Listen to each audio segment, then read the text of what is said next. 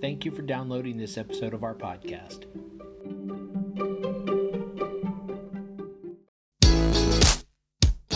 Hi, and welcome to the podcast for Solomon Staircase Masonic Lodge number 357, where we talk about all things related with Freemasonry, including Hermetic teachings, philosophy, reason, spirituality, and much more. We're located in Buena Park, Southern California. Tune in as we continue to update our podcast with informative talks and articles for Masons worldwide and those who would like to inquire within.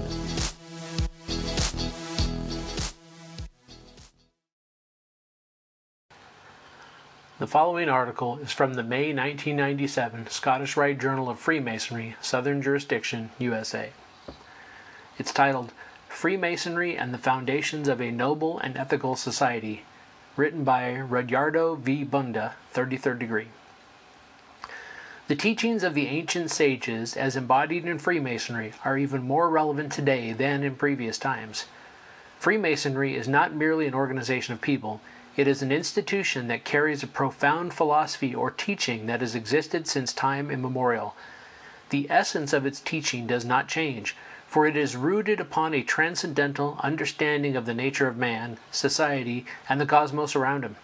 These teachings are embodied in symbols transmitted from generation to generation. These symbols permit multiple levels of interpretation by different individuals, but as a core of veiled teachings, they do not change. These teachings constitute the essential insights of the greatest sages, whether of the East or West, since ancient times. Not only do they throw light upon the problems of human life, but they also offer a basis for the nobler and more peaceful society. Our present society, we have seen that in the past centuries and millennia, leaders and governments have attempted to bring about social progress.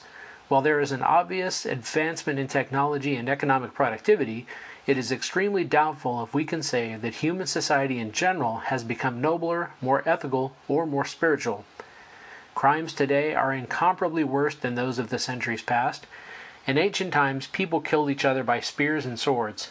Today, man has developed weapons that can annihilate whole populations. Senseless poisonings of innocent peacetime civilians with the help of irresponsible scientists is a phenomenon never seen before in the history of humankind. Social degeneration is compounded by the introduction of new social values that are insensitive to the welfare of future generations. Natural resources are needlessly consumed and toxic substances needlessly generated. We are, in effect, enjoying life today at the expense of our children's children. Witness the destruction of the Earth's forest cover, the exhaustion of non replaceable fossil fuel, the destruction of the life protecting ozone layer, the accumulation of nuclear waste, and countless other destructive acts that can be avoided or minimized. The present global structure makes it extremely difficult to reverse the trend in the foreseeable future. Economies compete with each other through higher and higher productivity and gross national products, thus racing towards more accelerated destruction of our resources. We know we are facing a future of gloom. We know that only the decisive action of mankind can prevent it, and yet we are unable to come together and agree to prevent it. The philosophy of Freemasonry. What is the role of Freemasonry in the current human situation? What message does it bring? Is its message something which is practicable? The teachings of the ancient sages, as embodied in Freemasonry, are even more relevant today than in the older times.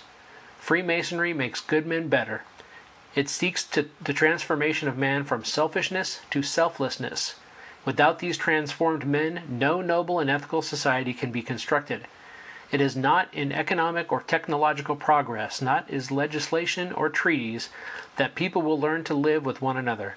The laws and the structures may be noble and ideal, but if the human heart is evil, then human ingenuity will always find means to circumvent laws, constitutions, agreements, or treaties. Self transformation entails the development of a character that recognizes the need to subjugate self interest in the interest of the common welfare. It entails the death of selfishness or destructive competition, of tendencies towards violence. It entails the awakening of compassion and genuine care in individuals towards themselves, their families, their communities, and humanity in general. Until self transformation on a massive scale can be carried out, the economies of the world will continue in their violent and destructive direction. Freemasonry holds the key to self transformation.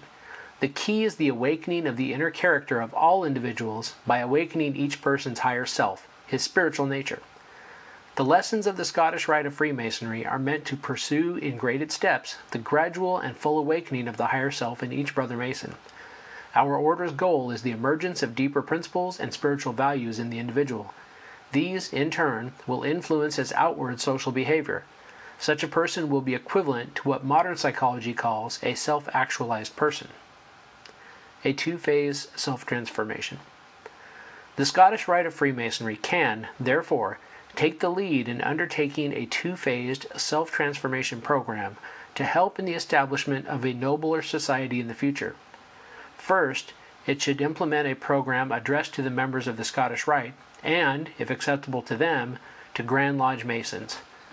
Let each Supreme Council lead in establishing a curriculum for self transformation, plan a continuing program for the education of Freemasons, including the training of trainers who will be qualified to teach. Let the same program be introduced to Grand Lodges in general if they wish, after a period of trial, say two years, among Scottish Rite Masons. Let there be an international exchange of ideas on Masonic education so the efforts of the different Supreme Councils are enriched. Also, reaching out to the general public, every Supreme Council can undertake a public dissemination and education program to help people realize self transformation in their daily lives. Here are some possible approaches to start with. Publish pamphlets, newsletters, books, or periodicals that will disseminate the principles of the mature life as gleaned from Masonic wisdom. Launch newspaper columns or radio programs that will discuss practical steps in self transformation and the awakening of the higher potentials in a human being. Organize training modules addressed to the public on self transformation. Let there be an international concerted effort to popularize the ethical ways of life of Masonry, thus achieving synergy of efforts. And let Masonry take part in the global effort towards the lessening of the present culture of violence, of racial and religious intolerance, of narrow nationalism, and of non sustainable economic progress. In the past century, many Freemasons have been involved in fighting oppression and injustice. Many have led revolutions that changed the destiny of their nations. Today, Masons are challenged to take part and even lead in another kind of revolution, one that will lay the basis for global change and the attainment of a just and noble society in the future. This work will not bear visible fruit in our next generation, or even in the next generation, but the work of transforming the character of large masses of people will bear lasting fruits of peace and justice, and it must be started now. We, as Freemasons, must not be passive while the signs of doom are clearly seen in the horizon. We must act together as a global fraternity, no longer as separate councils or grand lodges. We must join hands with all other organizations who are working towards the same goals and ideals. The agenda is too urgent for an isolationist attitude. With firmness of purpose, the foundations of a noble, ethical, and spiritual society can be laid, and the principles of Freemasonry can be a guiding light amidst the confusion of values in the world today.